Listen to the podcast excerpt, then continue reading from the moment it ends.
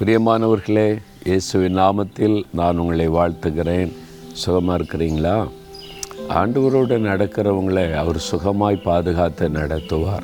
இயேசுவோடு தானே நடக்கிறோம் இல்லை? தினந்தோறும் அவரோடு நம்ம பேசுகிறது அவர் நம்மோடு பேசுவது நம்ம போகிற இடெல்லாம் அவர் கூட இருக்கிறார். அவருடைய பிரசன்னத்திலேயே வாழ்வது. அதுதான் இயேசுவோடு நடக்கிற ஒரு அனுபவம்.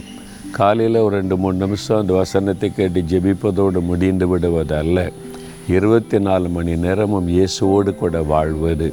அவருடைய வார்த்தைகளை சொந்தமாக்கி கொள்வது வாக்குத்தத்தங்களை சொந்தமாக்கி கொள்வது.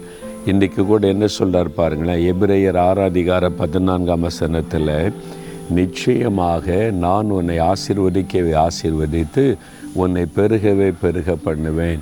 உங்களை பார்த்து நான் சொல்கிறார் என் மகனே என் மகளே நான் உன்னை ஆசிர்வதித்து பெருக பண்ணுவேன். ஆண்டவர் நம்மை ஆசீர்வதிக்கிறது உண்மைதான். அவருடைய ஆசிர்வாதத்தில் ஒரு காரியம் பெருக பண்ணுவார். பெருக்கத்தின் ஆசீர்வாதம். உங்கள் வாழ்க்கையில் நீங்கள் பிஸ்னஸ் பண்ணுறீங்களா அதை பெருக பண்ணுவார். வேலை செய்கிறீங்களா வேலையிலே உங்களுக்கு ப்ரொமோஷன் கொடுத்து அதில் ஒரு பெருக்கத்தை கட்டளையிடுவார் பிள்ளைகள் படிக்கிறீங்களா? ஞானத்தை பெருக பண்ணுவார். ஊழியம் செய்கிறீங்களா ஊழியத்தின் எல்லைகளை பெருக பண்ணுவார். அந்த மாதிரி தேவன் எல்லா விதத்திலும் நம்மை ஆசீர்வதித்து பெருக பண்ண விரும்புகிறார். விசுவாசிக்கிறீங்களா? இந்த வாக்கு தத்துவம் உங்களுக்கு தானே. ஆண்டவரே நீங்கள் வாக்கு கொடுத்தபடி என் ஆசீர்வாதத்தை பெருக பண்ணுங்க. அப்படி கேட்குறீங்களா தகப்பனே நீர் எங்களை தந்த வாக்கு தத்துவத்திற்காய் ஸ்தோத்திரம். நீர் எங்களை ஆசீர்வதித்து பெருக பண்ணுகிற தேவன். என்னை எங்களை ஆசீர்வதித்து பெருக பண்ணும்.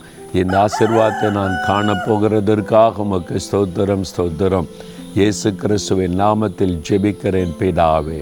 ஆமேன் ஆமேன்.